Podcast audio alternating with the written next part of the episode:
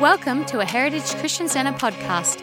For more information, visit www.heritagecc.com.au. We hope this message blesses your life. All right.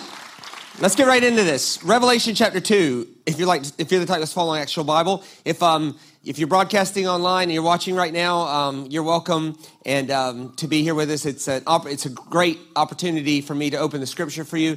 Um, anytime I do that, I want Jesus to get bigger, the cross to work better, the resurrection to be central, and scriptures to get bigger, not smaller. I hope that's your experience uh, wherever you're watching this, and obviously uh, for my family here in Bundaberg um, here tonight live. Um, afterwards, we do have our resource table set up, um, and uh, that's going to be out there. If you could do me a big favor, though, okay? If you don't want anything, God bless. Uh, we'll see you next year at some point. Um, if you know you're going to grab something, would you please do so in the first five minutes? The reason is I have to drive back to Brisbane tonight.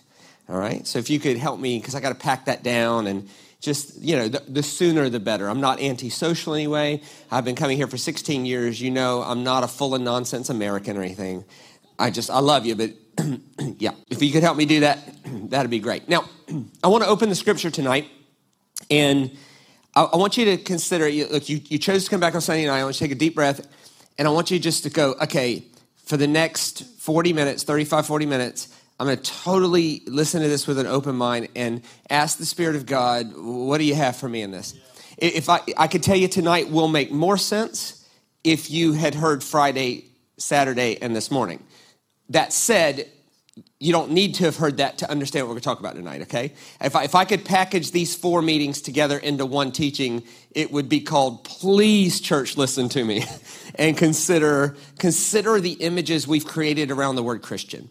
And so I, have been getting asked a lot, you know, Shane, the COVID thing seems to be winding down. Um, where does the church go from here? And I, I won't bore you with all the details of it, but I was listening to a, um, a, a, a, PhD in social anthropology, and he was so fascinating. He went back through the last seven global pandemics in the world. He went all the way back to 536 AD, which is historically unanimously agreed upon as the worst year to have ever been alive. Okay? Not 2020, not 2021, 536 AD. The reason is, is because a volcano exploded over Iceland before there was a map to tell anybody where Iceland was.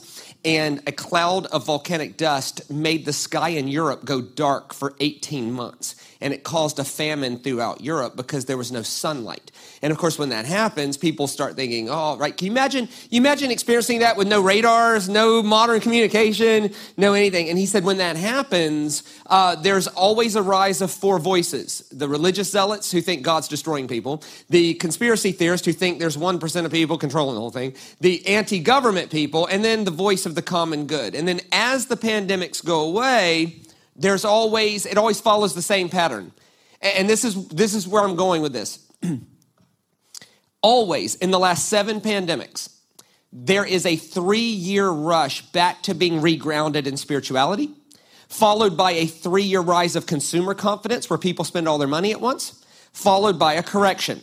So the last global pandemic, was 1918, was the Spanish flu. Um, after it wound down, there was a three-year global grounding in spirituality, revivals everywhere in the early 20s. Then there was a rise of consumer confidence called the Roaring 20s, and then there was a correction called the Great Depression. Okay, so what's important to me is that three-year rush back to spirituality. What that means is is that we have a once in a hundred year opportunity, which means once in a lifetime we have a once in a lifetime opportunity where people from everywhere are going to want to be regrounded in faith. And this is a golden opportunity, not for us to do a soft re entry back into the situation, but actually put the throttle to the ground and, and go, wait a minute. But before we do that, we've got to address language and how we're presenting. The prayer for the weekend is, Lord Jesus, may no one ever reject you because of how I have presented you. And so I, I want to look at um, this letter to the church in Ephesus in Revelation. And I want us to ask ourselves uh, if we can find ourselves in it. I don't think it's going to be very hard, or I wouldn't have chosen it. Um, I, this is so relevant. If you could bring that first slide, this is Revelation chapter 2, verse 1. To the angel of the church in Ephesus, write this. So, if you're a linear learner, tonight's message is going to have three parts. The three parts are called the big story, the small story, your story. The big story, the small story, your story. So if you're a note taker, let's start with the big story. Next slide. So the big story is about a guy named John, and he's been exiled on the island of Patmos by a Caesar named Domitian. Uh, folklore and historical myth tells us at least part of this was true. You don't know how much is true, but that the Roman Empire tried to boil John in oil. They put him in a vat of boiling oil, and he survived it. And they were reticent to try to uh, to do that again. The idea is, is that if you survive a government mandated execution twice, people are going to think God's on your side. So Caesar's like, get rid of this guy, get him on the island of Patmos. So he gets him on the island of Patmos, and John writes uh, this book called Revelation which is theopoetic apocalyptic satire that's written in a chiastic structure, okay? You can't interpret theopoetic apocalyptic satire written in a chiastic structure as a linear line and expect to get it right. If you know what I'm talking about, great. If you don't, don't worry about it. So here's the thing, all right? So John writes as a centerpiece of this literature, he writes to seven churches in a specific order. Don't read into the order.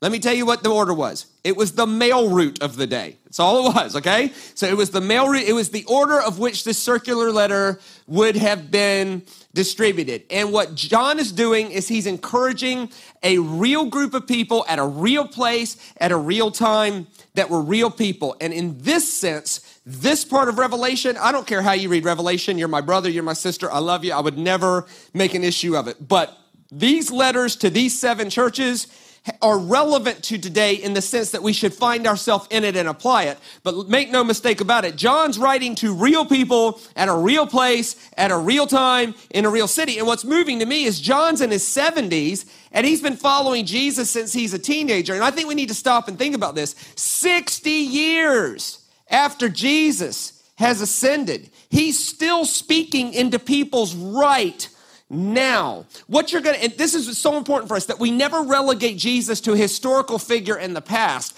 but rather somebody that's speaking into our right now. Tonight we're going to look at Ephesus, but there's seven of these churches. There's Smyrna, Thyatira, Pergamum, Sardis, there's Laodicea. And I've done this for each one of them, and it's out there on that table called the letters to seven churches. It's the third part of my Revelation series. And you, you'd want to get it because I'm telling you, it's entertaining, but it also helps us see, wait a minute, each of these letters has, it was obvious to the people reading the letter that Jesus knew them. He knew their circumstance. He was speaking specifically into something they were dealing with. Now, it follows a certain pattern. Next slide. So in the pattern, he commends them for what they're doing that brings life. He corrects them for what they're doing that brings death and then he always offers restoration for the consenting wise.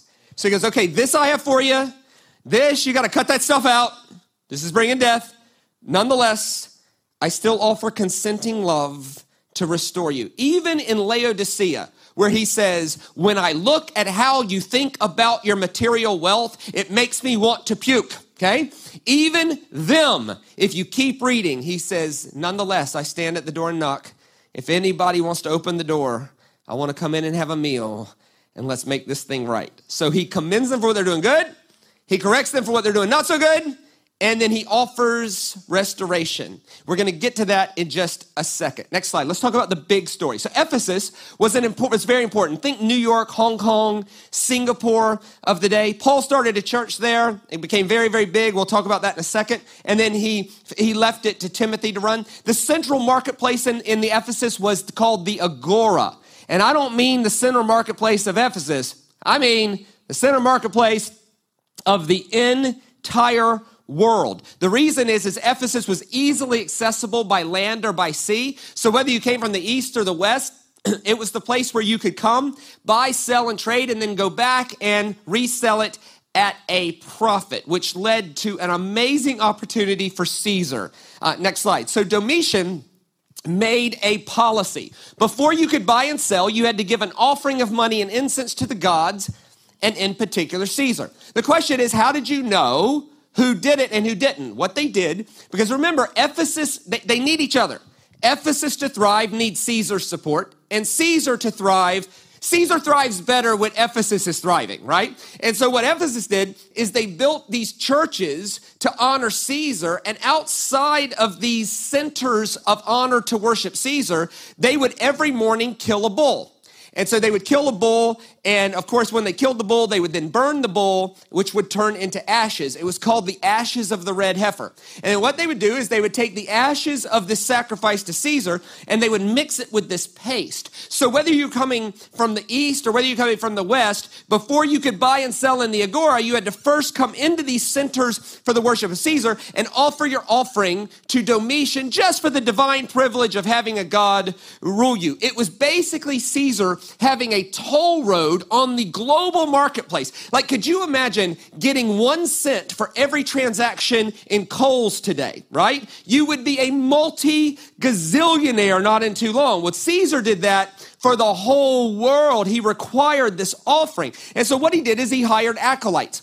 And the acolyte's job was witnesses. The acolyte's job was to watch people from everywhere give their offering. And then they would take the paste and the ashes of the sacrifice to Caesar and they would rub it would rub it into their forehand or into their forehead, and that would tell the managers of the Agora these people have done their duty and they can now buy and sell. And if you wouldn't take that mark, then you could not buy and sell. Here was the Roman Empire in one statement one world government, one world leader, one world currency, who was manipulating the one world currency to oppress people who would not call him God, right? And he did that by making people take marks before they could buy and sell. So the Jews hated this and they came up with a nickname for Domitian. They called him the beast who comes from land and sea. So from 70 AD to 92 AD in the Roman Empire, before you could buy and sell, you first had to take the mark of the, you could be more confident, the mark of the, yes,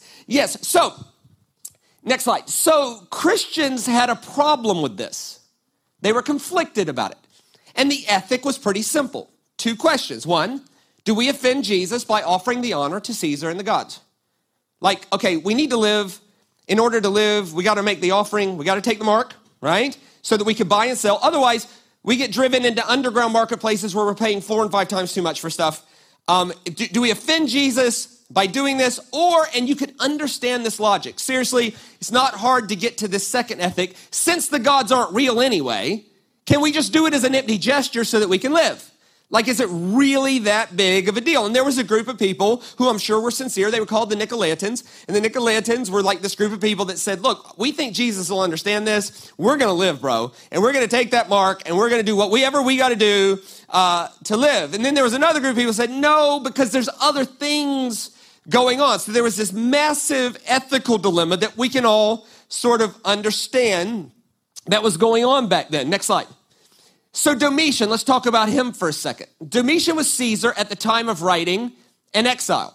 And make no mistake about it, he loved Ephesus. Any thought that you've ever had that the Caesars were tormenting the Ephesians? No, no, no, no, no. Caesar needed Ephesus to win, and Ephesus needed Caesar to win. So the Ephesians built a temple to Domitian in order to get more government benefits. Like it was almost like you scratch my back, I scratch yours. So the big story is Caesar, Domitian, Rome, one world currency, marks, and he did all kinds of stuff that, that will be familiar in the book of Revelation. Like, like every two years, he um, this guy was such a narcissist.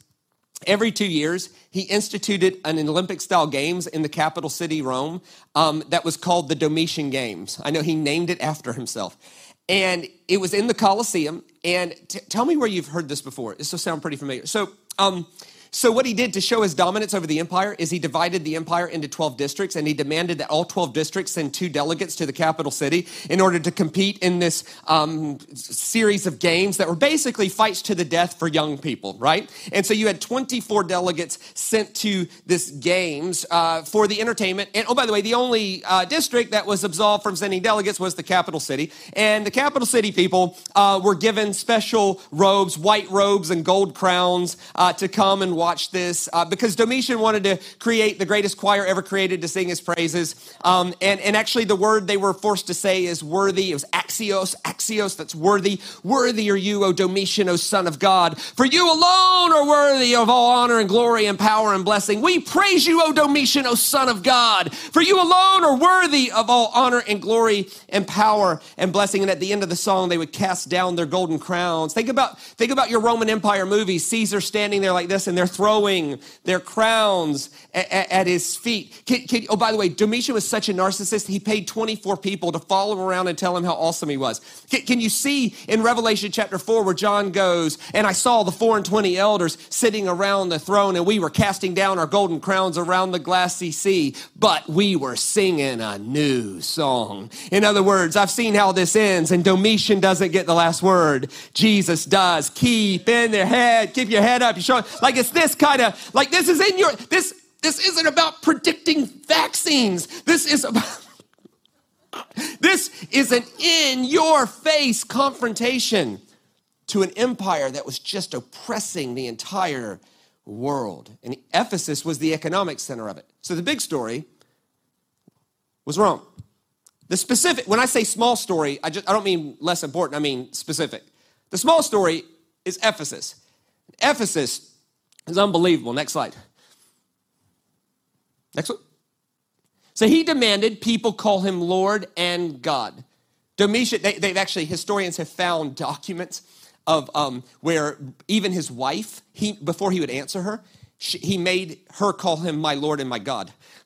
like, this guy's a winner. Hey, the, the, temple's architecture was built to show that Domitian's lordship was supported by the gods. It, it was all this clever, like outside of Ephesus was this, tw- was this huge pantheon of the gods. And then what Domitian did was he put p- pillars up, and on top of the pantheon of the gods, he put a roof, and then over the top of the roof, he put a 50 foot statue of himself, right? And he said, See, not only am I the King of Kings, I'm the Lord of Lords. And if I wasn't the God of all gods, those gods would have stopped me. And of course, that was very, very convincing to most of the world, but the Jews were like, No, but they're just statues, right? So there's, there's this thing. Next slide. So what you would see from land or by sea was Domitian's temple dominated the skyline.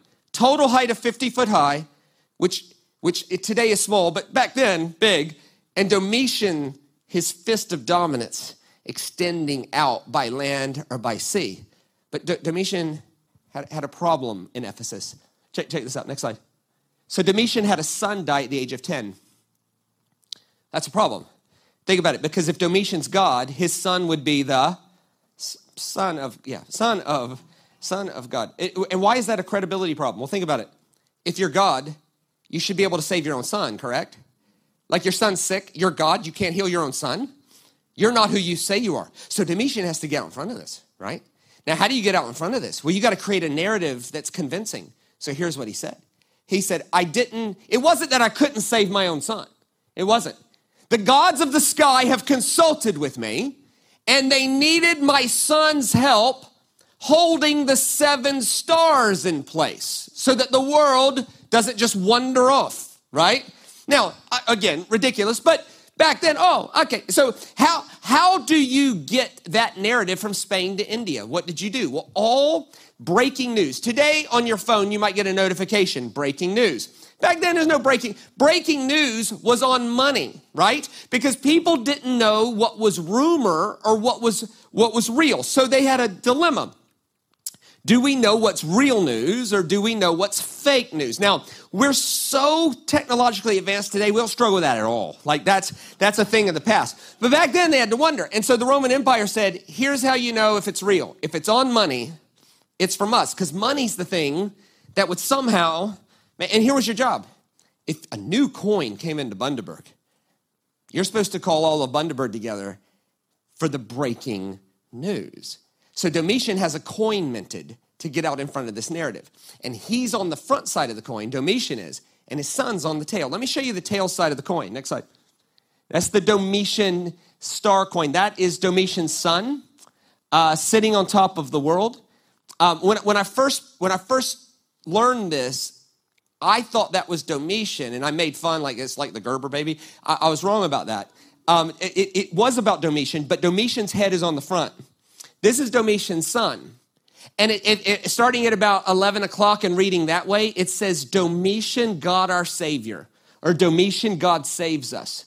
And so this, this, this son is sitting on top of the world. And if you count, he's holding the seven stars in place. So Domitian said, No, my son died, but it's because the gods of the sky needed his help holding the seven stars in place.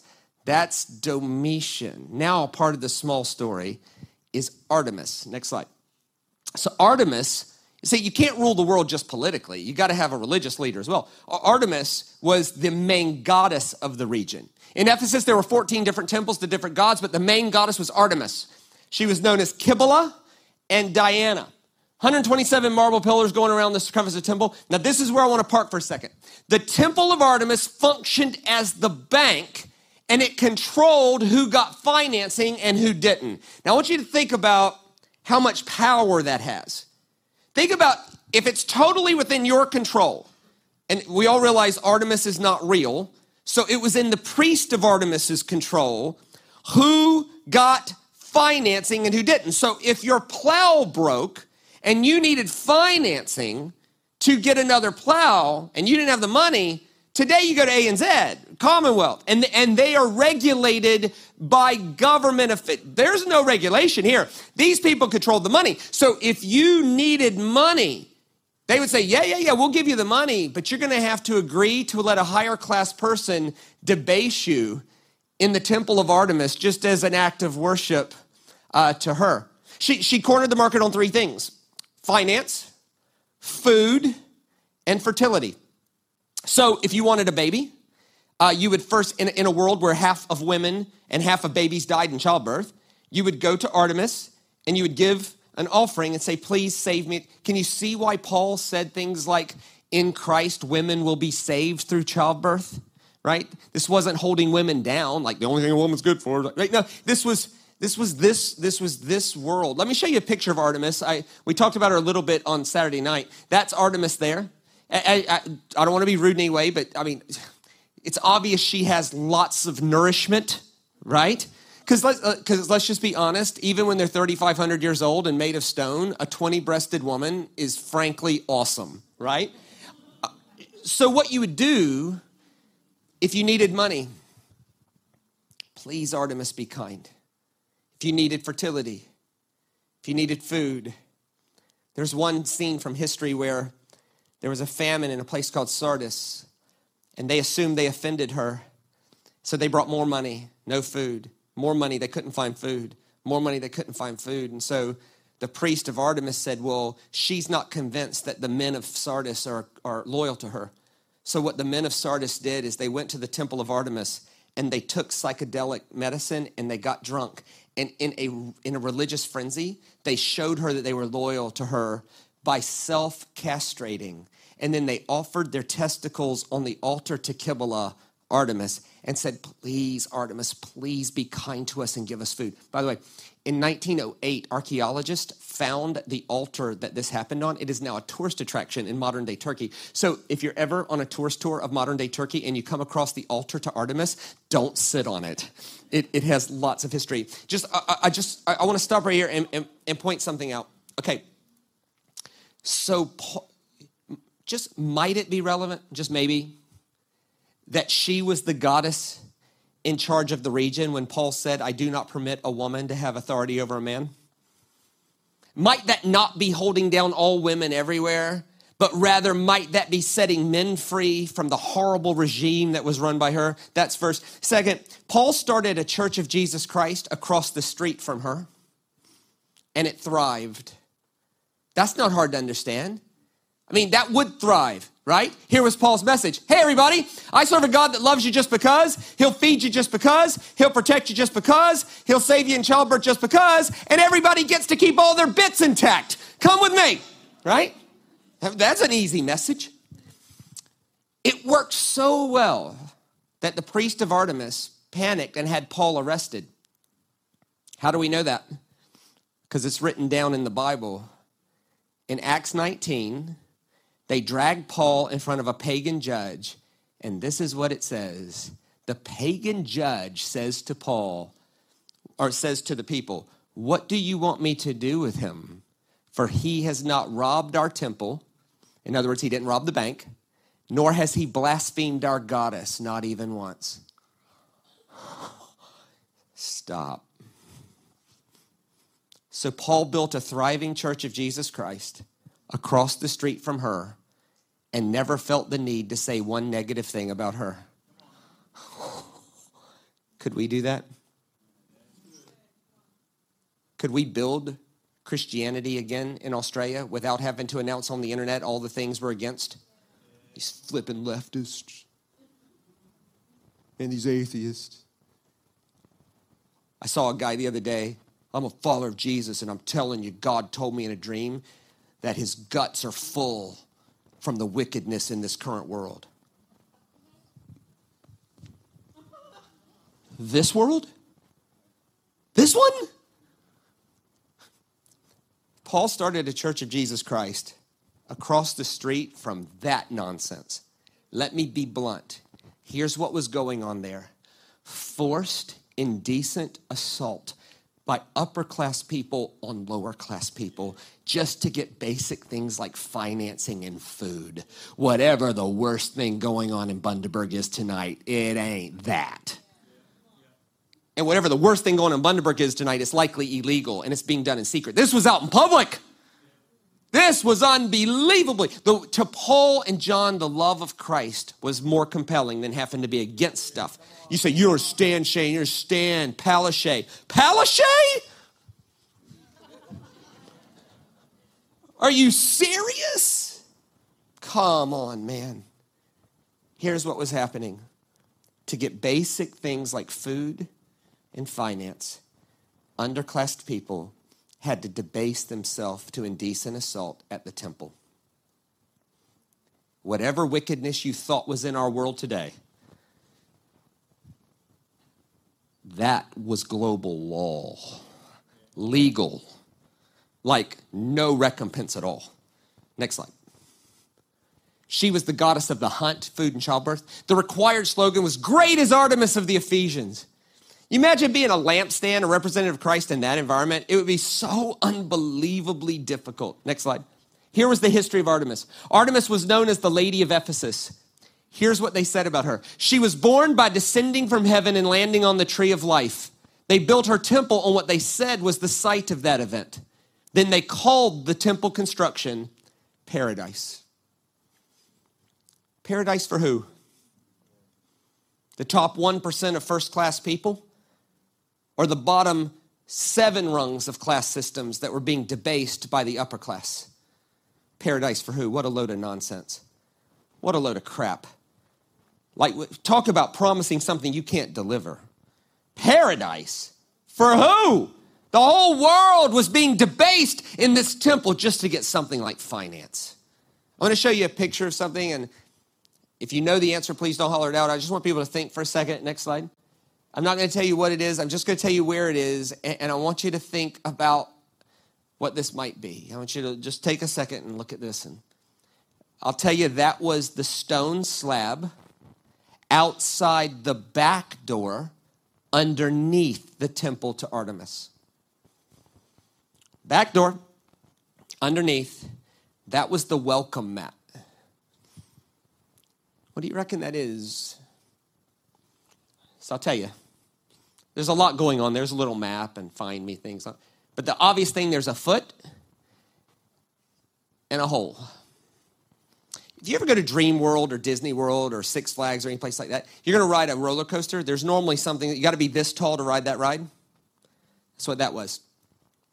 In order to participate in the debasement of the underclass, you had to have a foot that was bigger than that foot and you had to have a coin to go in that hole. In other words, if you're old enough and can afford it, you can play here. This was the worst thing you can imagine. Now, with that as the geopolitical, social, and religious history of Ephesus, the best I can tell it, in the most entertaining way I can do it, in as short a period of time as I could possibly do it, let's look at the letter of Jesus to Ephesus and see if it makes it make more sense. Here we go. To the angel of the church of Ephesus, write this. These are the words of him who holds the seven stars in his right hand and walks amongst the seven golden lampstands. In other words, Domitian is not what he claims. I am. Hey, you want to look at the person who's holding the seven stars in his hand? That's me. And I'm not using my power to oppress 99% of the world to enrich the 1%. I'm trying to lift the lowly to the level of the elite. I walk amongst the seven golden lampstands. In other words, I don't sit distant from the broken story, judging, criticizing it. I engage the broken story right where it is and involve myself to make a better narrative. I know your deeds, your hard work, your perseverance. I know that you cannot tolerate wicked people. Let's stop. I want to talk about that for a second.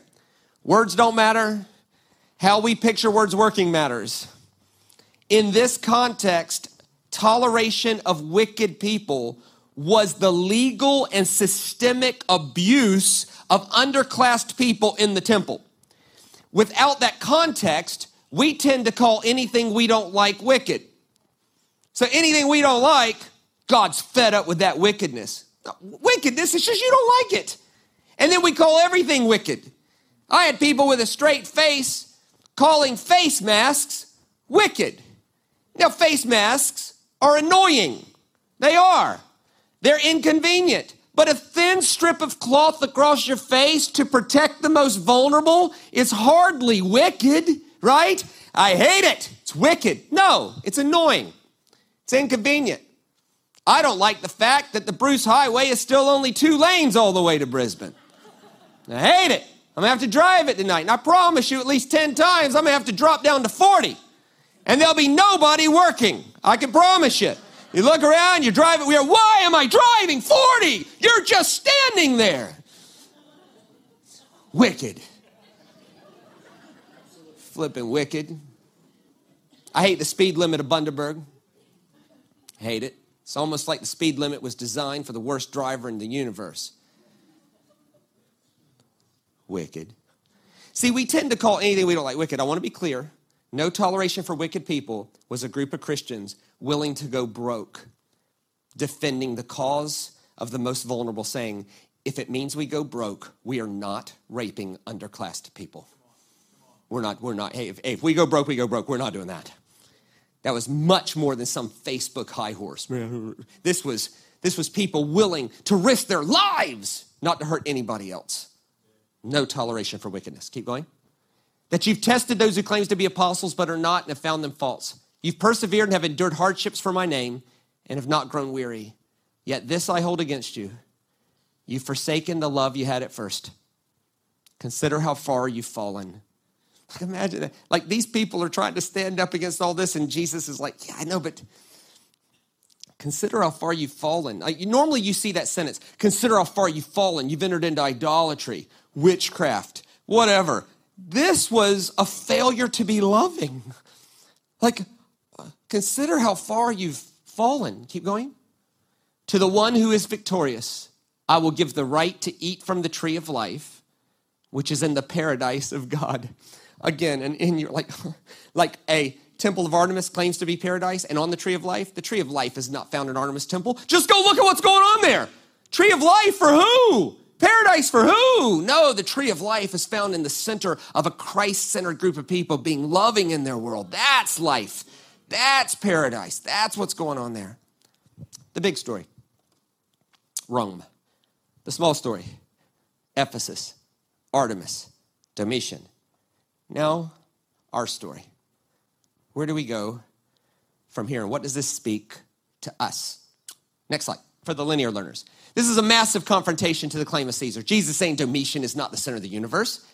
Jesus walks amongst the lands as opposed to Caesar, who's separate and supreme. Jesus is humble, engaging the broken story for the sake of the broken story. Next slide. What does he commend them for? Hard work. Where does the church go from here? This is not a time for a soft reentry. This is a time to wake up every day saying yes to the infinite possibilities. We have a 24 hour gift of God's breath today. May we position ourselves to the yes response, getting about everything we need to do in our world, doing good. May this church be 100% known for doing good in Bundaberg and no energy on controversies or quarrels about the law because they are unprofitable and useless. Jesus commends them for their hard work, their position position and their posture to the yes response, never the no response. He commends them for perseverance. Can you imagine the constant pressure of the imperial and Artemis cult? Hey, if you don't participate in that, you'll go broke. Well, if we go broke, we go broke, but we are not hurting people, even if it means we go broke. Not doing that. Not, he commends, and I want to tell you, where's the church go from here? The church had better get about some hard work. This is not a time for soft reentry. We got some hard work for reframing some of the toxic images that have taken over the word Christian. It is. I'm not going back into that. You can listen to the four messages, but we got some hard work to do, and we we need to be we need to be we need to be people who persevere. That grit I love the book by Angela Duckworth. It's just called Grit. And she's a Stanford researcher. And she showed that grit was the number one predictor of success over education, social economic status, all that. It's grit. It's not having a soft underbelly. It's not quitting every time there's an obstacle. It's not walking away and canceling every time we disagree with something. I, I find it unbelievably hypocritical and hilarious that church people are the most anti cancel culture. It goes something like this these flipping weak leftists that can't, that, that can't talk tolerate one thing they disagree with. They can't, they, they're just going to cancel everybody without realizing the church was the original cancel culture. Like, you say one thing we disagree with, we're not listening to anything else you have to say. Hold on. We got to be more solid, more tough, more, we have to have more grit than that. We need to persevere. We need to be learners. We need to hear people out. Hard work, perseverance. Next one. He commends them for no toleration for wickedness. They're not going to have anything to do with the abuse going on at the Artemis cult. Not doing that. Not doing that. Four, next one. They upheld true apostleship. I don't want to get into that, but because we we're sort of, and I am not joking about this, we're sort of past this. In those days, there was a debate as to whether Jesus actually had skin on or not. And, and, and the people, they weren't, they weren't trying to, they were trying to make Jesus better by saying he was so, basically, he was so awesome, he couldn't have possibly been human. Like, who could ever actually live that way? But what that does is that robs that robs us of the opportunity to live like Jesus taught us to live. Because if he's right, so so so in other words, they had solved the the Christians in Ephesus know Jesus was fully God and fully human. And then they endured hardship without growing weary. They didn't quit. They overcame obstacles. Now, you would think a group, hard work, perseverance, no toleration for wickedness, sound doctrine, right? What could Jesus possibly have against this group of people? That sounds like a pretty solid church. What kind of church are we? Hard work, perseverance, no toleration for wickedness. We uphold true and sound doctrine. Sounds like a good church to me. Except for, next slide, they forsook their commitment to love. Here's what happened in this story, and I think man, if anything defines the church in America and Australia and other places, but I'm in Australia right now, let's deal with this, is that our biggest strength, we run the risk of it being our biggest weakness. Their, in this story, their biggest strength, the power of their belief and perseverance, became their biggest weakness. They lost their, here's what happened to them they became a church of loveless orthodoxy thereby missing the whole point. They will know you are Christians by your beliefs. Oh, they, they will know you are Christians by your love. There's a whole book written. It's a must read. It's called First John. In First John, John, the same guy, by the way, that wrote Revelation, makes this point of what difference does it make if all your beliefs are correct? If everything you know about God doesn't lead you to being a more loving person, you sort of wasted your breath there. What's Jesus saying to the church? You will never hear me say God said ever. And I'm not saying that now. I'm just asking you to consider that what Jesus said to Ephesus might be the same message we need to apply here. And that is have we prioritized our beliefs over the person? how far have we fallen? Ne- next slide. This is John. This first John is what we're talking about. Um, anyone who claims to be in the light but hates a brother or sister is still in darkness, even if his doctrines are correct. And anyone who loves their brother or sister lives in the light, and there's nothing in them to make them stumble. Ne- next one. Now, great sermons aren't meant to be agreed with nor disagreed with. They're meant to be wrestled with for application. So I want us to truly, without any, please, if you if anybody's feeling any kind of finger pointing from me, I I I, I humbly apologize. I don't want to come across like that at all because I'm dead center in the middle of this with you. Okay. Um, I want us to wrestle with a couple of these things that Jesus is really getting into Ephesus for. Um, here's the questions: Can we proclaim the truth while protecting love at all cost?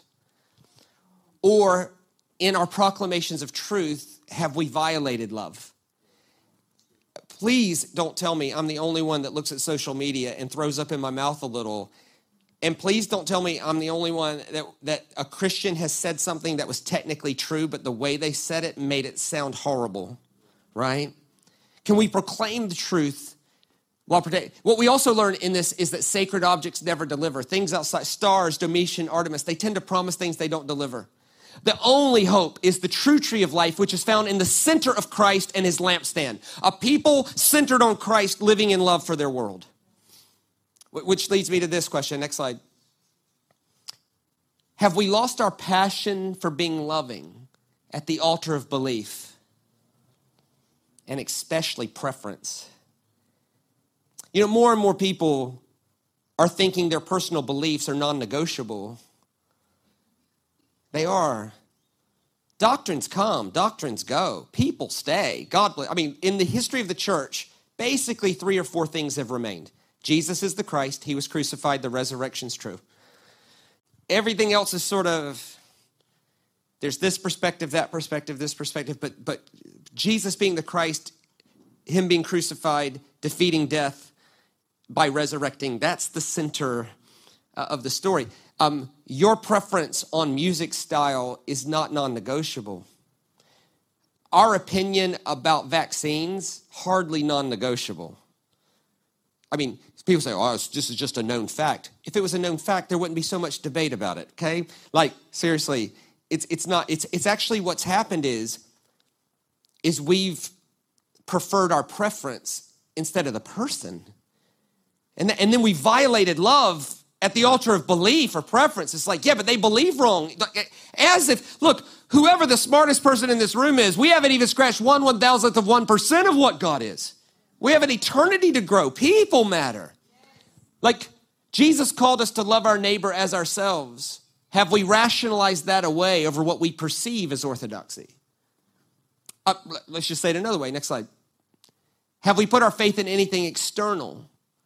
And has it ever really truly delivered? Jesus' message to the church at Ephesus so that we should discuss doctrine but defend love at all cost. I think it's a good way to say it. Yeah, discuss doctrine as long as it never violates, but defend love at all costs. Like, uh, um, I'll, t- I'll close this with, with a quick story, and then I want to read a passage to sort of sew this up. And um, so a guy came to me within this year, and if you're watching, sir, I'm not going to name you, but I honor you. Um, and here's why I honor him. He had a problem with a rumor he heard about me. And instead of sending an anonymous email to Wayne Alcorn or Errol or anybody else, he actually looked at my schedule, drove to the meeting, and asked for five minutes of my time. I was blown away. Like, I was like, wait, you have a problem with me and you're actually going to speak to me? You can have an hour of my time. I just like, that was just amazing. And, and his tone was so loving. He said, Shane, I've heard a rumor about you that has greatly distressed me, but I want to give you the benefit of the doubt and want to ask you about it instead of wondering. Is that okay? Well, yeah. Then I started getting a little nervous, like, what you're here, you know? And he said, I, I, he said, you have mattered more to my walk of faith than any other human. He said, your work is unbelievable. He said, Then I heard this rumor. And I thought, Go for it, man. He said, I, I, I heard that you did the state conference for the Seventh day Adventist. And you spoke for the Catholics in Sydney. And you did a conference for the Baptist. And uh, you did something in an Anglican church and had to wear a robe.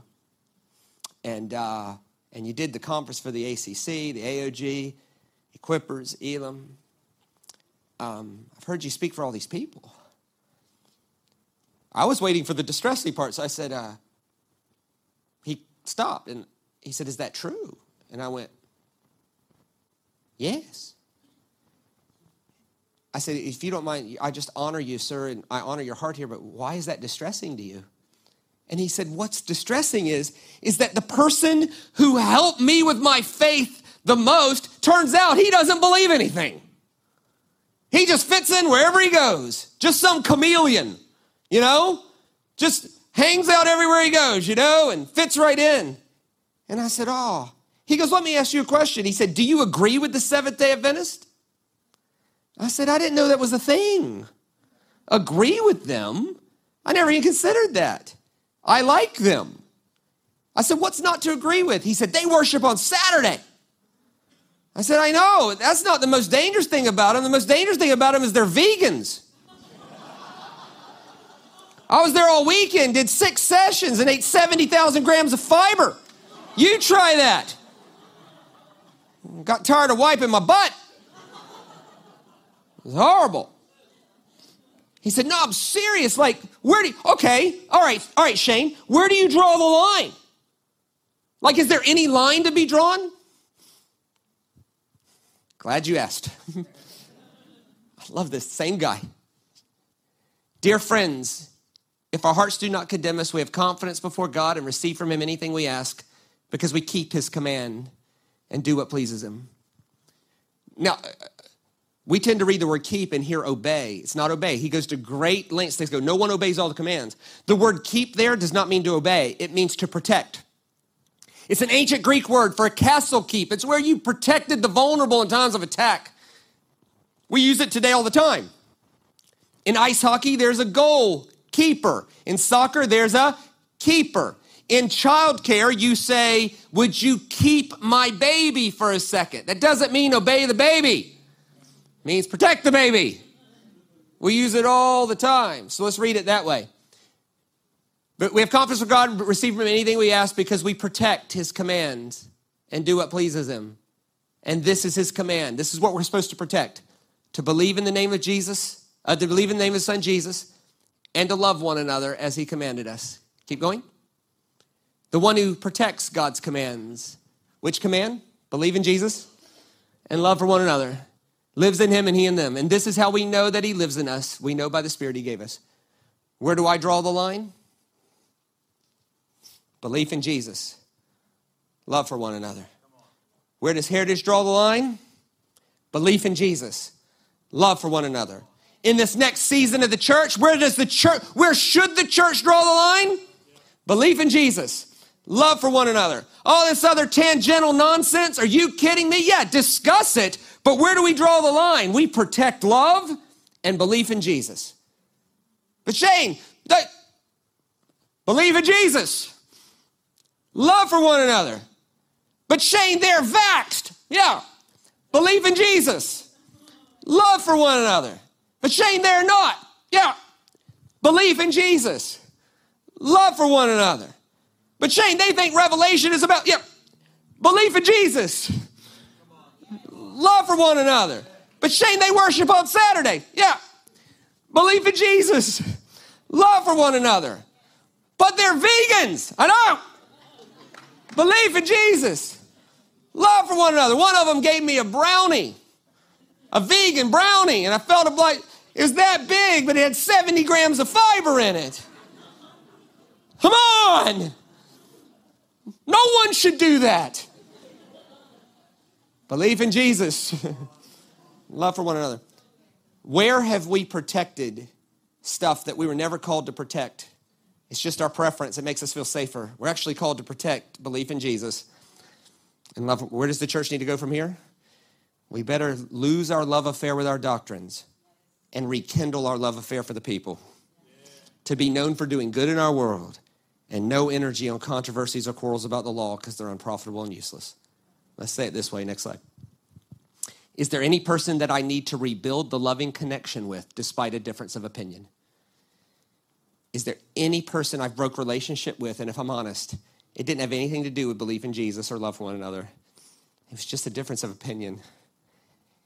May the world, if they see us in conversation, may the Christ that holds us all together be glorified more than we need to be right about our opinion. Let him who has ears, let him hear. Lord, would you give us the ears to hear, the courage to act? Just have a brief moment of contemplation. Have I divided relationship over anything other than belief in Jesus and love for one another? Have I preferred my rightness over my love for the person? Lord, give us the courage to act and be doers of the word and not just hearers. Amen. Would you look this way? Thanks so much for letting me be a part of your night. Hope Jesus got bigger, the cross worked better, the resurrection is central, and scriptures got bigger, not smaller. I love Bundaberg. I love you. You're my Bundaberg family. Until I see you again, may we discuss doctrine, but let's all remember to defend love with everything we have. Grace and peace, everybody.